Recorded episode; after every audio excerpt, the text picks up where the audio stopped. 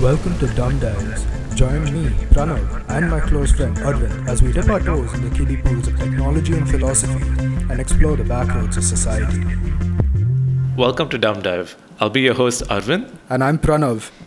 So, Pranav, like, one thing I wanted to get into today was do you remember how when we started playing video games like on the PS2 or the Xbox, it was always so annoying because there was this region lock system, PAL versus NTSC. Discs that you buy from some countries just don't work here in India. Dude, you don't even need to get me started on that. I had an Xbox 360 that my aunt and uncle that my uncle got me for uh, my brother's like Oppenheim and all that shit. And just like I love the console. I think you know there were some great games on it, but it was an NTSC thing, right? And we live in India, which is PAL format. So getting a game for the system which was region free or an in NTSC format in India was just fairly difficult. Like like it's so tough to find them. I'd have to go to like secondhand stores and it was a pain. Yeah, and this was back when we didn't really have secondhand stores or like online stores where you could find people who are selling them and buy it off them. Like yeah. If you were to go to an electronic shop, you're only gonna see things in the local format and yeah, yeah, and and not just that. Like I think right now it's not as big a deal because you can buy stuff online. You can you can get games from a digital store. Most consoles come with like at least 500 gigs now. But back then you had like four 8 gig consoles where you could only like save your save files and maybe updates. Yeah, barely. Like the the, the PS2's memory card was 8 megabytes. Yeah. Oh, I'm talking about like the the 360. I know, but, like, I'm just again, talking like yeah. this is like yeah, eight megabytes. Yeah, like like this stuff, you you really could not do much. So so, like I had to live just by asking my aunt and uncle to get like games from America whenever they came to visit us. That was how I lived. I know a lot of other people flashed their Xboxes or their PS3s, whatever, to become region free. Yes, so getting into that the flashing, like Yeah. you're actually talking about where someone would get a hardware or software mod or change to the actual console itself so it allows you to read those discs that are Yeah. not from your region. Yeah. So like that that was a huge thing in the PlayStation and Xbox scene as well, which basically uh, broke the locks that were that were uh, put on by the manufacturers. Yeah, yeah, yeah, yeah, So like these locks, that's what we we call DRM, right? Digital rights management. Yeah, yeah. I, I- I think it's it's been I won't say like DRM itself has been in place, but some form of lock has been there since I think the days of like the SNES, if I remember right. Like AVGN was talking about how there were third party um, third party game makers about like the Bible games and you know stuff like that. And so Nintendo didn't want them to be able to sell games targeted towards the SNES audience because it would tarnish the brand image.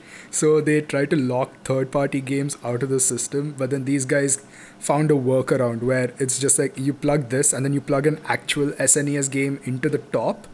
So they make they made like the third party games have a double loading thing. So one one end goes into the console and the other end takes another like original cartridge snapped on top. I don't know if this is SNES or NES. I might be getting my consoles mixed up there, but Yeah, it's like very clearly that like so DRM and digital rights management has become a thing because uh, with traditional media, with whether it's uh, uh, music, movies, any other sort of entertainment, uh, video games didn't exist before like digital systems and computers, so you can't really talk about that as much. But yeah, it only makes sense. Can Yeah. you imagine Pong back in like the 1800s? that's another thing but yeah so with music uh, music and movies especially uh, most distribution happened through like like hardware through like Right. cds records Yeah. so when we started switching over to more and more technology based and computer based solutions it like there's a need or like a sort of like uh, expectation from the publishers and distributors of this content that they want to be able to control how the users are using it. They don't want people to be uh, copying the the sort of like uh, the creative content that people are buying and just like distributing and I think themselves. That's the dynamic, right? Like it's it's usually not the authors themselves who really like who are anal about it. Yeah. Like obviously they want their intellectual property to be maintained, but like without getting into it too much, J.K. Rowling allows for fan fiction of her work. Like that's that's been part of the thing. Like she allows that, so it's derivative of her work. It uses characters, but it's very clearly not infringing on her intellectual property because it's not all or it's not meant to be a substitute for what she's doing.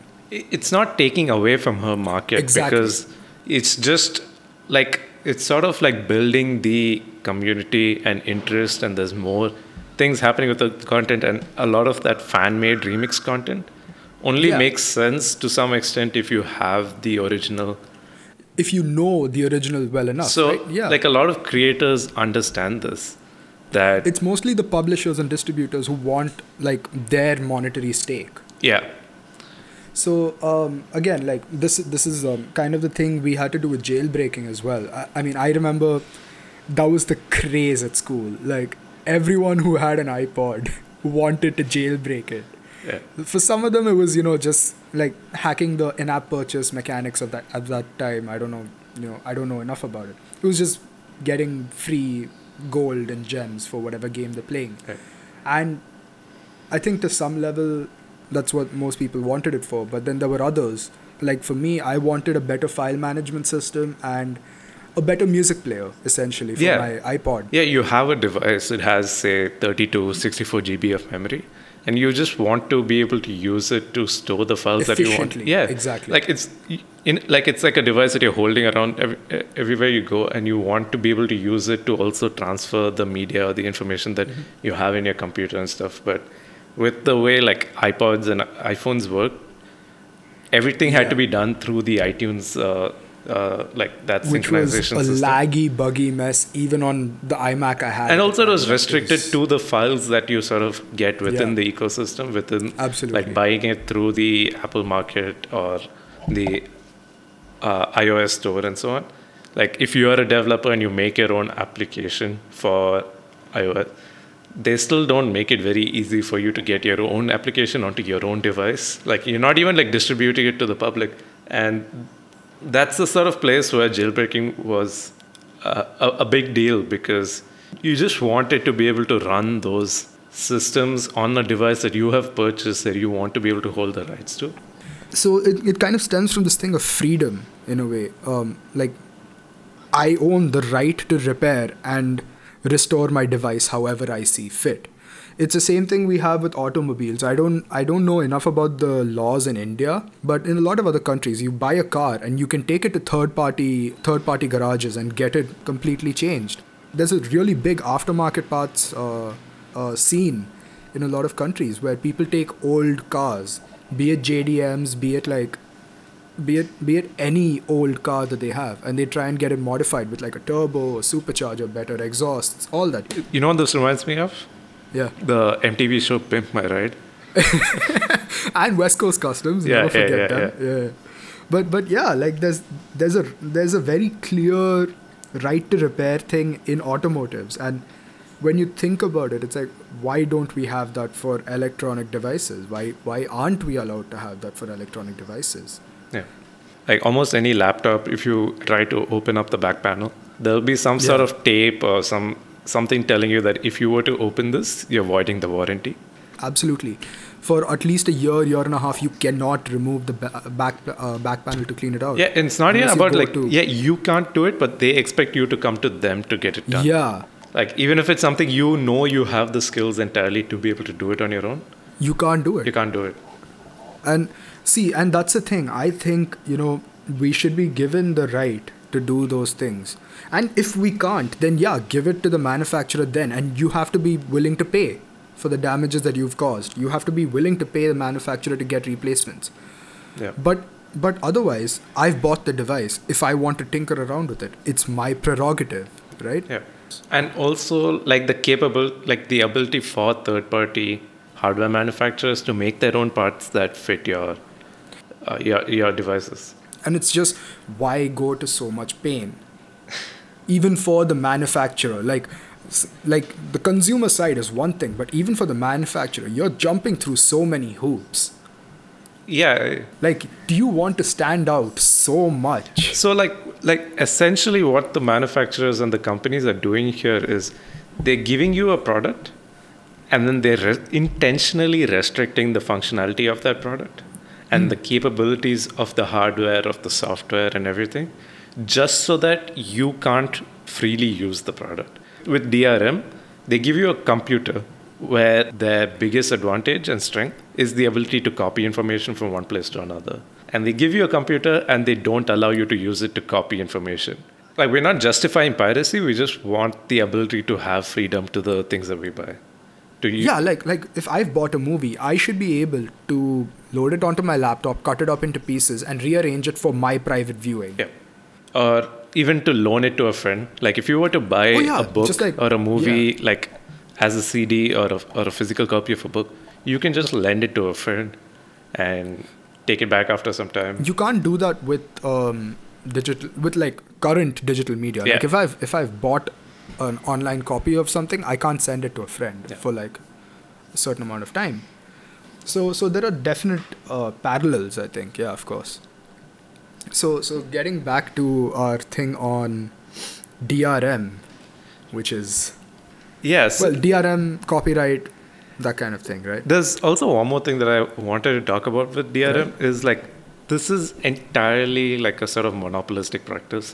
This is like I feel like a lot of this is companies trying to gain complete control over how uh, the creative people are using their platforms to to distribute media as well as the users are stuck to that platform to consume the media. So let's say if there's one huge, say, ebook platform where they decide that uh, they decide that their the ebooks purchased on the, their website and their platform can only be used on their own ebook readers. Isn't that isn't that like what a lot of DRM like for music stores at least I, I know this because like I've used the Windows Music Store I've used the iTunes Store and so on. Yeah. There is a certain DRM that's different for each of them. Like for the Windows Store, I remember you could download the songs, but you could not play them on anything other than the Windows mobile ecosystem. That's exactly what I'm talking about. Like this is like a prac. Like it feels like such a like like it. It just feels like the companies are trying to like force you to use their platform. yeah, and and not it's like, dude, I've bought it. yeah, and not necessarily make a platform that consumers automatically want to come to and use because people are just going to move on to whatever is the most convenient. So if you have a platform that's riddled with restrictions and control and just like generally like forcing it to make it tighter that may sound better for the people who are like making the books or music or movies or whatever. Mm-hmm. But in fact it's just a, a pain for the users because they don't have the freedom to use whatever existing uh, ebook reader or game console or whatever that they have Yeah, it, it's re- it's really restrictive. yeah yeah And it forces the manufacturers also to l- really jump through hoops. It forces everyone to jump through hoops to just get to the content they want to use Yeah. and they want to consume. Just also moving to YouTube for a second, because I think when we talk about DRM and uh, therefore copyright, we have to talk about false copyright. We have to kind of bring up that there is a double-edged sword to like this entire thing of do you mean like uh, when you when these companies set up these like software rules of yeah uh, and then other people can abuse it essentially. Okay. Um so so so for example i think i i was i did talk to you about this. There was this um youtube channel um who had a song up that was like huge huge like 50 million views or something um and they got a false dmca strike that took down that video or directed all revenue to a third party who had weaponized someone else's remix of that song some third party had used that bootleg to then claim that entire song itself. yeah So there's a certain weaponization that can be done through this increasing, I would say almost hoarding of um, you know the rights to your content. like copyright trolling essentially Like the the example that you gave was actually manual. Like someone went through the effort of um, reporting that one song that the the original artist pub- uploaded, and then yeah, the, the system accepted that the cover artist was actually the original artist without any like genuine backing. But Right. there's also like the automated systems that may automatically flag. Let's say if you were to just hum a song, it might just automatically flag it as Yeah, like a- as you using that copyrighted song. yeah yeah Even though you're not, you're humming it. Like, that is. yeah yeah i don't i don't think yeah Not. like that's not really like grounds to be yeah i mean I, I mean if you're if you're you know claiming that if you're claiming that's copyright it's i don't want to say 1984 but it's it's you know it, it almost does feel like policing thought and it's also the fact like uh, that may okay, you you do have a sort of argument saying that like you are infringing copyright to some extent there but what if you were just to make a few like hum notes that aren't really a song but for some reason the the algorithm finds some random thing uh, like music from some random artist that just perfectly It's- matches it's- that it's- one like that, noise that um, you made yeah and decides to it's, it's like that uh, Yellowcard lawsuit against Juice WRLD I don't know about this. Oh, oh, so so they they had a lawsuit um, saying that Lucid Dreams ripped off one of their songs, which is like, dude, the dude, the dude is paying hundred percent of the revenue he made from that song to Sting already. What more do you guys want? you know, but but again. It's it's just like I get the sting thing, you know. I, I get why he said, you know, you have to pay me the royalties. Hundred percent I think is a bit steep, but I get it because that song very clearly is built on that recognizable shape of my heart melody, whatever. Like that's the that's the draw for lucid dreams. It's that it's that melody. So I get I get Sting saying, hey, you are using my copyright here. You are using my intellectual property. While you are modifying it, the draw is that it's it's the melody of it's my melody that you're using. Yeah. Completely get it. Yeah. I don't get Yellowcard's thing because the chord progression itself is fairly common. So Yellowcard saying that the chord progression used in lucid dreams is like a, a rip off of theirs. That that makes no sense to me. It's like, what are you talking about, man? Uh, also, the it, the other thing is, let's say like uh, Juice WRLD or any artist Yeah. takes uh, permission and gets the license to use someone else's music in their work, Mm-hmm. and they upload it to something like YouTube. But for, still, for some reason, YouTube doesn't know about Right. about the, the process that they've gone through to get the, get the permission and flags it, and doesn't allow them to make profits of it at like at the time of uploading and when most Mm-hmm. people are going to watch that video. Like I, I think we are getting a little sidetracked from our thing about copyright when we're talking about the flagging system. But I think it's important. I think it, this is genuinely something important we should talk about a bit more. Yeah, I, th- I think it's important because like all of this is tying into how, yeah, how IP, how DRM is being enforced. Because like DRM, i when everything is being streamed, is not going to be as simple as like a standard region lock. It's more about stuff like this, or like uh, software that makes it difficult for you to download the video from the browser. Or something right Like that. yeah yeah yeah and again I, I kind of get it you know but at the same time there should be provisions for people to make use of content for fair use for commentary purposes for reworking it for for doing all of that i think that that's definitely so to get to a bit of like historical kind of backing right there was this thing called the berne convention i think back in like 1871 it's what a lot of copyright law is kind of based on the fundamental principles. And they they kept saying you know original works original artworks so on and so forth. That's like a fundamental through line. But no one defined originality Right, in there. Right. It, it wasn't clearly defined it just gave a list of protected artworks a list of protected forms essentially And you can like also make the argument that no art is truly original because everyone sort of like builds Yeah. on the inspiration and the other art that they have observed. I don't want to say all art is derivative, right? Because that kind of implies that it's not really building on something, it's just kind of taking from. Right. But to a very deep extent, I think all art is transformative. That's the purpose. It takes influences from, if not real life, from other art. you know, from other things, and it transforms it into expression, into you know, and of course, there's there are people who rip off. There there'll always be that kind of thing. Yeah. There will always be people who misuse um, this this thing of transformative uh, work. So, so I just wanted to get deeper into how DRM works. Uh, this this is something I want to hand over to you because you're the tech guy. No, no, no. It's it's it's like I, I'll try to No, keep like, it simple. sense- I'll try to keep it No, no, simple. So yeah. basically, what's going on is this like they're sending you the content, the video, in an encrypted form, Mm-hmm. and somewhere hidden in your browser is the way is the is like the secret key to decrypt that video. Ah. So what's happening is this the the Netflix like the browser tab that you have open for Netflix or the application for Spotify or any other like DRM restricted Right. uh, system is then taking that private key that's on your machine somewhere and then using that to decrypt the content and allow you to to enjoy it. So Ah.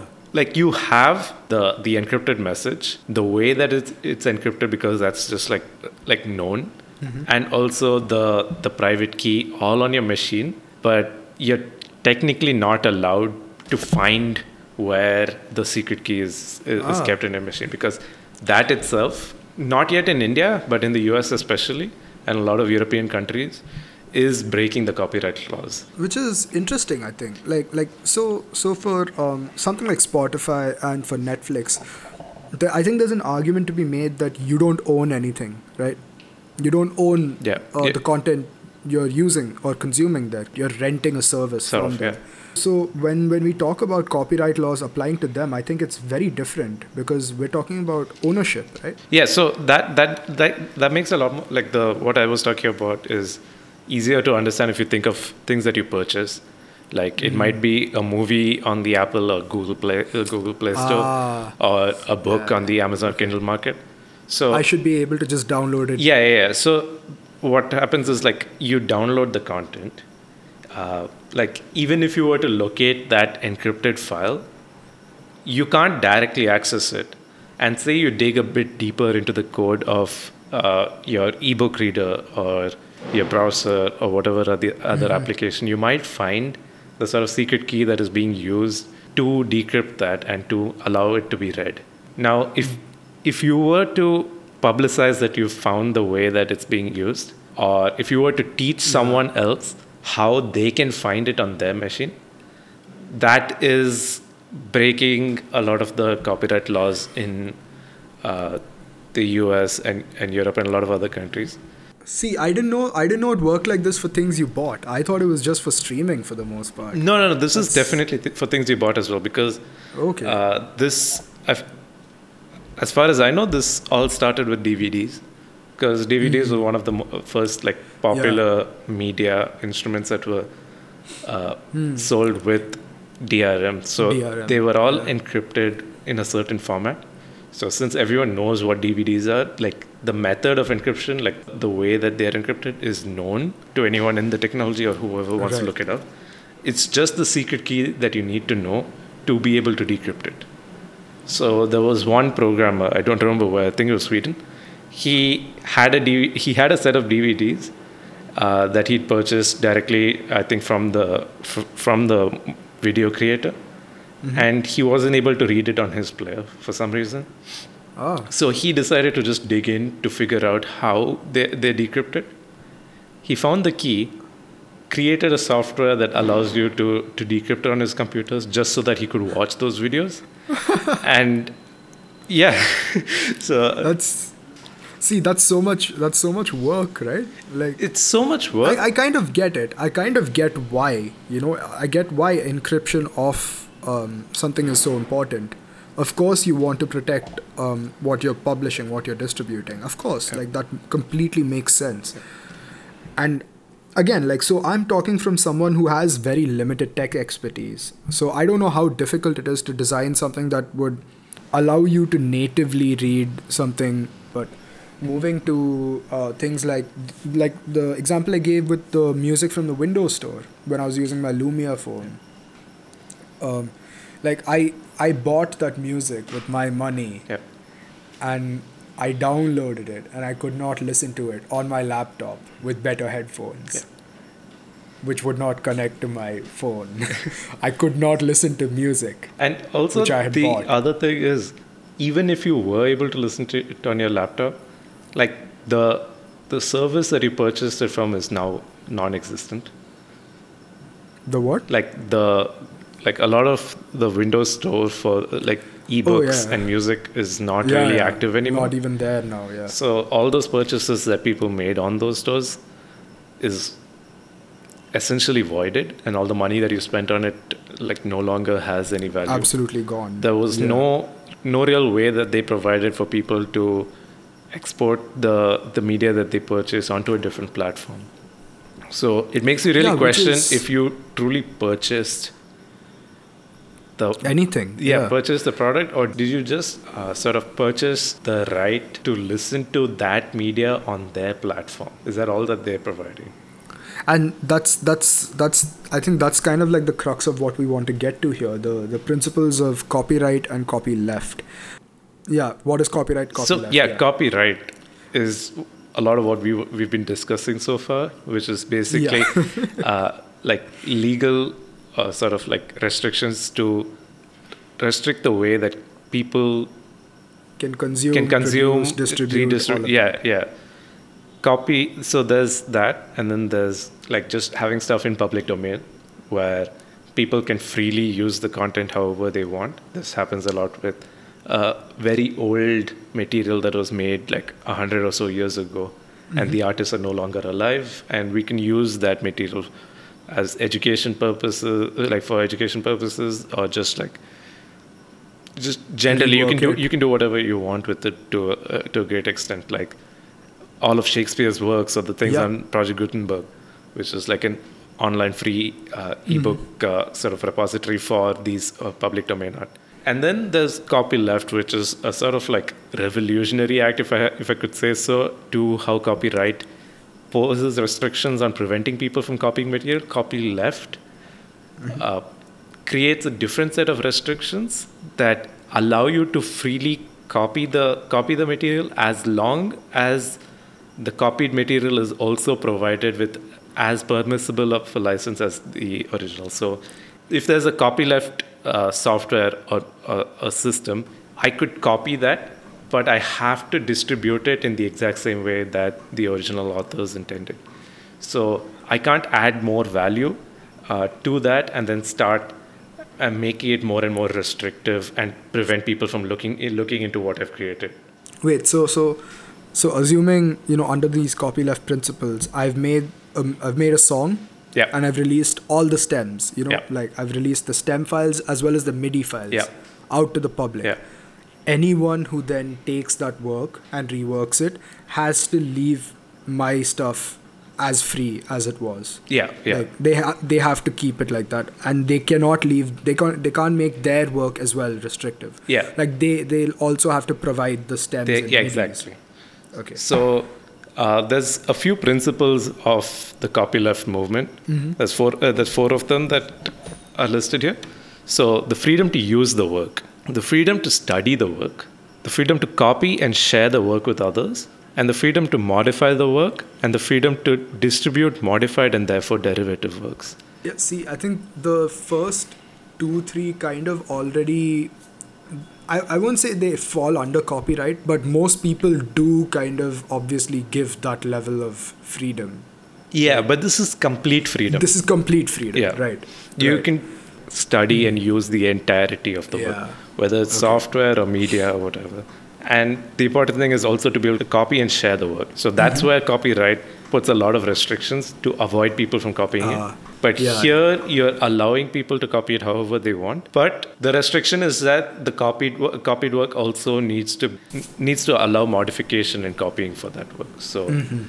derivative work must also be copyable. So, so I think it's fair to say that copyleft is the fundamental principle behind a lot of open source movements, yeah, right? Yeah, Like- so that's where the the Yeah. the GNU, new public license, yeah, as a programmer, as someone in software, Yeah. things like the GNU project from Richard Stallman, who was the sort of like main proponent of the copyleft uh, movement, and also how a lot of the open source community, how the Linux free and open source software movement has. So, where people create software that is not necessarily free, as in like free as in freedom and not like free pizza. Yeah, yeah. So, you Yeah. can pay for these systems because there's still a lot of people putting a lot of work into these projects Yeah. but you possess the rights to do Yeah. whatever you want like the sort of complaints that we had with a lot of the the drm and restrictive Right. activities that a lot of the bigger corporations are doing with It's it's with like media. it's like um, to move back to music because I think that's something I've messed around with a bit. Ardour and Reaper are two f- open source free um, DAWs, Yep. free digital audio workstations, but in the sense that you still pay money for them. But the moment you pay money, you own what you have bought. You can completely change the source code to make it more usable. You can script new plugins. You can script new functions. You can study how it works. You can recompile it. You can do a ton of things. yeah and from what i understand for ardour as a music software you if you're downloading it from the official website as a pre-built installation package for your computer you need to pay them uh, Yeah. a few dollars or s- You need to pay them a nominal fee, Yeah. but then once you pay, you get support for a certain amount of time. You get you get a fairly active community. You get tons of resources. Yeah. So, like, you can have open systems and still have a genuine business model out of it. Like, there's there's no need. I mean, like, uh, I would say there is a need for some level of protection, Yeah. some level of rights management, like definitely. Because, like, of course, the internet isn't filled with terrible things. It's just not. But there are terrible people. There, there are people who don't really care about, you know, protecting rights that way. I think there surely are those people, and it's very difficult to combat them. But what we need to be aware of is while you're combating that, you shouldn't be making it difficult for the people who are willing. The majority. Yeah, for the people who are willing to pay money, for the people who are using the media or the software or anything else in good intention, and if they're not able to conveniently use the system in the way that they want to from the legal means, they might just be forced to look at the other alternatives for how, for Exactly. for breaking and uh, breaking those locks and being able to use it the way that they want. So, I mean, getting back to our original thing, that's why people flashed their PS2s. It's why people Exactly. flashed their Xboxes, right? Like, if I could not, like, I couldn't play so many games on my Xbox just because I couldn't find them in the NTSC format while living in India. Yep. It was just really difficult to find that. I, I think the, the, the key uh, thing I want to really take out of this is that there has to be a compromise to be made now between you know protecting your distribution and publication rights. That's undeniably there. Like you're putting money in to publish and distribute things. You have to recoup that. Completely fair. But at the same time you cannot deprive the consumers of their right to own what they have bought. Like like to get back to our thing of hardware and cars and, and that kind of stuff if i have bought my volkswagen polo of course the company still has some ownership in terms of you know providing legitimate service and so on. But that doesn't preclude me from slapping a big old turbocharger on the engine you know? The company can't service that for sure. I i can lose a warranty and it might knock me down a couple of insurance brackets whatever those are things that are a trade off of me making those modifications. But I have to have the complete freedom to make those modifications.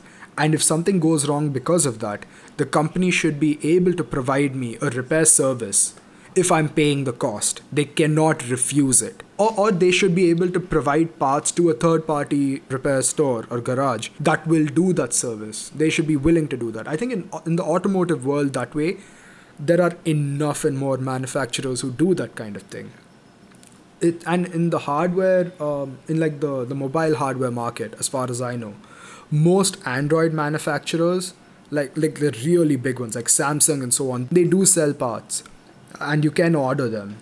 But the the problem comes when you're trying to make it so exclusive that you're making people jump through insane hoops and half the time even your people aren't qualified enough to fix the product yeah, I, I feel like that's a pro- different problem entirely. But yeah, I mean, I, no taking digs, but but it is it is a definite issue that rises when you have this level of exclusivity. yeah. You know, like how do you train people in something that isn't standard practice? You know, it it becomes really difficult then. Mm-hmm. So so that's that's the key thing, right? Like complete freedom. Or or if not complete freedom, then freedom that doesn't hinder the fact that we have bought and paid for something and we're not renting it. We have bought it. It is in our possession for the future for however long. Yeah. And thus we own it. We should be allowed to do what we want with it. And I, I think uh, uh, another point is that the legal way should ideally also be the most convenient way of using the product, of, Yeah. of purchasing it, of handling it. By handling, I mean being able to use it on any hardware that you own. Right. Like all of those, that flexibility should be available in the the legal and genuine way of obtaining that media. If Yeah. that like the platform where you buy your music or games is restrictive and doesn't allow people to do everything freely like in the mm-hmm. way that they want people will just find another alternative that suits their needs so that's what i'm trying to get at is like the platforms need to support the convenience not necessarily just to like uh, uphold the rights of the people but also because people are just their share. yeah people are just gonna move to something else that makes more sense for them Yeah. even if that's the the illegal uh, way but if the genuine It's, it's why piracy provide- was such a big thing, right? Yeah, like yeah. like when we were growing up. exactly like it's, the it's why torrenting stuff was so big. torrenting and limewire and p2p sharing became such a big deal um, for a lot of us, you know, while while you know we flashed our PS2s and so on, um, owning games on Steam then became the best way for us to have that because thus we we owned the games. You know, we didn't have to worry about the CD not working on something else and so on. As long as our hardware was capable to run it and we installed Steam, Yeah. we would be able to play the game. it really felt like uh, platforms like steam uh, spotify like they changed the way that we consume those media whether it's video because games or again spotify i think does does uh, drm in a very interesting way. Like sure their stuff is still it's still managed. Yeah uh, you're never truly purchasing the, the music. You're just like but but there are there is a free model yeah. which i think is pretty good. Like that way you can listen to music for free and the only thing you have to bear with is advertisements. And if you don't want to you can buy a subscription and also you're renting the service. The other thing is you're you're stuck on their app, which as long as their app is like good enough to the users, Yeah. no one's gonna have that much of a and complaint. I think that way that way they've also nailed it. Like the user experience is pretty good. Like the algorithm that Spotify has is something completely different from a lot of other music services I've tried. And and see that that's again there's a there's a certain level of freedom that is given with things like Steam and Spotify. Like sure there is some level of restriction as well. But for the most part, you like on Steam, you own the games. You can share it with your friends. As long as you are not playing, your friends can play Yeah. the games that you you own. There's a there's an element of sharing as well, which is great. yeah.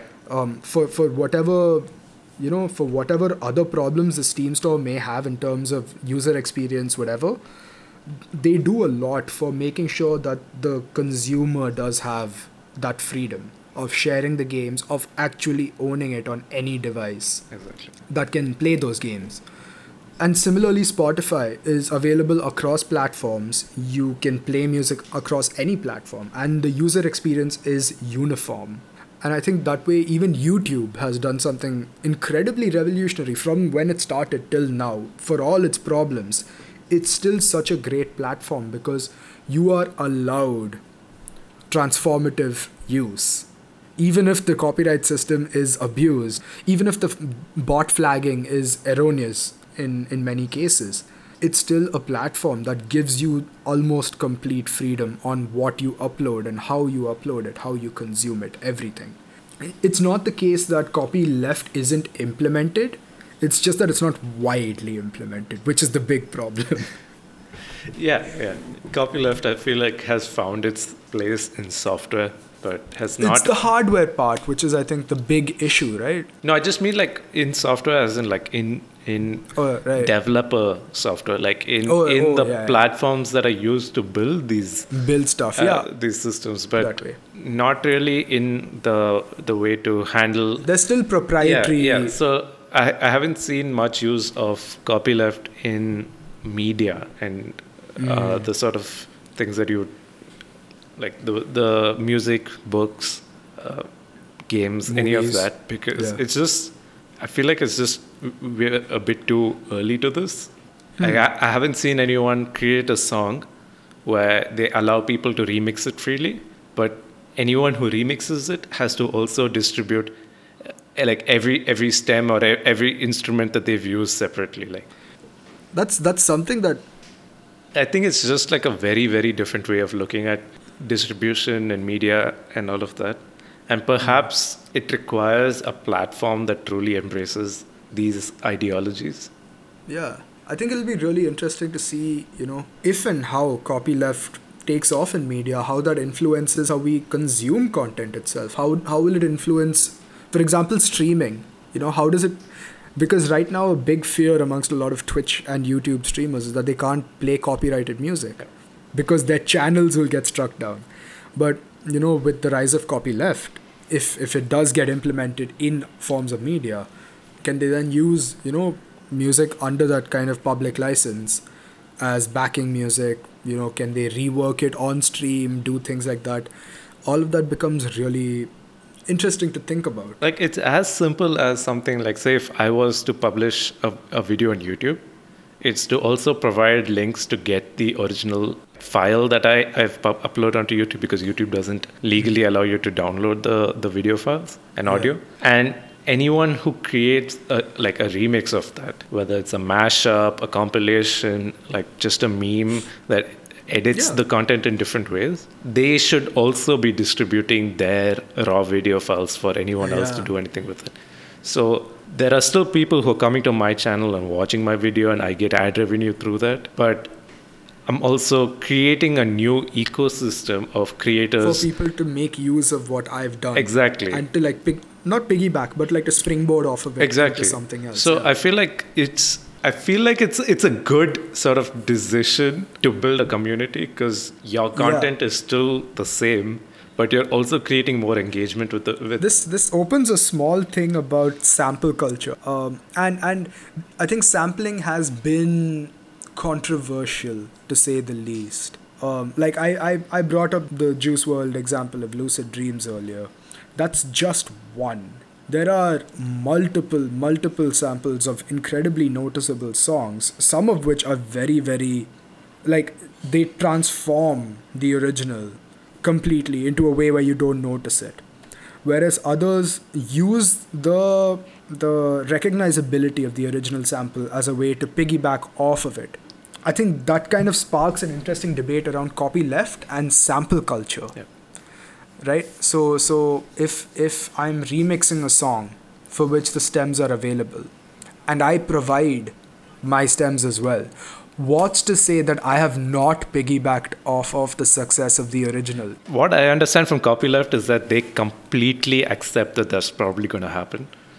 okay So you need to be aware that someone might just take your exact content, improve it in in any way, and that might become the more popular definitive version of the content. But there's nothing you can do about it. Okay. Okay. Because I, I, I mean, I was just coming from the thing of like, if I have made something, right? Like, for example, if I was to make a song that was very well known, and then 20 years later, someone took the exact same kind of melody. I'm not talking about the same chord progression because that happens. That, like, you can't steal chord progressions. There are only so many that work together really well there are only so many that kind of flow into a sequence. Uh, but there are there are literally infinite ways of reworking those into melodies. And so if someone reuses that exact same melody from my very popular song from 20 years ago as a way of they haven't reworked it. They haven't reused it in a meaningful context. They have taken that melody and placed it in a noticeable in like the chorus or the introduction of the song as a way to catch people No, I feel like if you believe those ideas, Mm-hmm. like then you're truly not in line with the popular philosophy because the whole point is to allow those however uh, however much is based on the original work. So it would be you know the old chipmunk remixes or the nightcore remix where all they're doing is taking a song, pitching it up, making it faster, and it sounds like a high pitched voice singing the same thing. And they publish that as if it's a new new con- it's new content entirely, but that's just the sort of thing that you need to accept in this. Okay. field. The idea Fair is enough. that the original artist just needs to bring that much more to the table to get more attention. Ah, so it's actual competition. Then. Yeah, yeah. Yeah. Okay. Okay. Fair enough. So it, Like again, this was kind of like a devil's advocate. yeah, no, I, I- I completely get you. So like in the software system, it's like the the developers that are most trustworthy, most active, are the ones that get the following. And also, Yeah. there would be several different groups doing more or less the exact same thing, but have slightly different philosophies and roadmaps. Mm-hmm. And Yeah. people will sort of align to the version that, that suits them the most. It's just that, yeah, this, I feel like in terms of competition, this is where the one who is most effective at engaging with their audience and most effective with creating the content that people want will Right. go the furthest. The, it's kind of why uh, subscriptions have kind of taken off as well in a way because they advertise themselves as renting you know like it's it's you're renting a service. You are only allowed to use it for as long as you're paying for it right? But you know they they still provide their um, platforms with personality with you know certain exclusives which are attractive. You see certain actors on those platforms certain shows on that platform which intrigue you. And i think it then creates incredibly healthy competition that way. Like i would say streaming in that sense hasn't become monopolistic. Because netflix is while netflix may still be a forerunner you still have very viable alternatives such as Prime, Hulu, HBO Max, whatever, which have their own incredibly lucrative exclusives, which have their own kind of shows. But at the same time, you don't get the freedom to work, to to own any of the the content. Exactly. So a platform that gives you the best of both, I feel like would be a very interesting uh, thing to. observe. Yeah, it, it would be an incredibly interesting proposition. Like like something like Spotify where I can stream music for sure. But if I want to, I can buy the stems from the label. Yeah, exactly. And I can then rework it and redistribute that while the label still provides stems to whoever Yeah, asks yeah, and yeah. pays for it. Like a legal way of purchasing, downloading, Yeah, like, yeah. Like distributing the content. Yeah, yeah, I think yeah, that would that would be so interesting to think about. Yep. Like even for hardware, if I want to, I can you know not modify my hardware and therefore I just have my phone as is. Like the way that most people use the Windows desktops, like the PCs. Yeah. Like you, a lot of people just buy it from Dell or HP, and but don't but ever people can still it. build it. Yeah. They can still modify There's people who can build it from scratch, and there's people who also may just want to like switch out and uh, like a RAM chip or something like that. Yeah. And you should be allowed to do whatever you want. Yeah. Once you have bought the parts, you should be allowed to do whatever. And if the OEM is is the company that just creates like the best combinations of hardware at the right price, then people may not want to build it on their own and may just go with yeah, it because they get a better will deal. Go to them. Yeah, it's it's really interesting. I've said this a couple of times, but that is the core of this episode, right? Like the freedom to make use of what you have bought, and you should have the freedom to use it as a service. You know, like like streaming as a service, whatever. You should be allowed that. But if you have purchased a license you know, a perpetual license. That means it's yours, and therefore you should have complete rights over it. Yeah. Like, if I have bought, most music software doesn't allow for this, but if I have bought a plugin, I should be allowed to, if I know how to script, if I know how to, like, you know, do graphic design, all of that good stuff, I should be allowed to rework the functioning of the plugin as long as I still provide links to the original plugin and, like, say that, you know, that is the that is the source. Yeah, or even if you don't want to distribute it just for your own use. just for my own yeah yeah exactly. I should be allowed to do that. And i think it's it's very very it's a very interesting development in philosophy of design that way yeah, and ownership. oh yeah i mean the politics of ownership also but like I think I think that kind of ties in anyway. Like Yeah. you know, it's like it's like um, the the data regulations enforcing privacy by design. You are then immediately going to take care of user data concerns just by enforcing it as a design principle. Um, it'll be the same way here, right? Like if you're enforcing copyleft by design, Mm-hmm. You will automatically be taking care of the fact that people will then have the freedom to do what they want with uh, stuff they buy. I, I think that's kind of where uh, I want to leave this part of the discussion off with. Yeah, I think it's a good place Yeah. to end the episode. And so we have been Dumb Diary.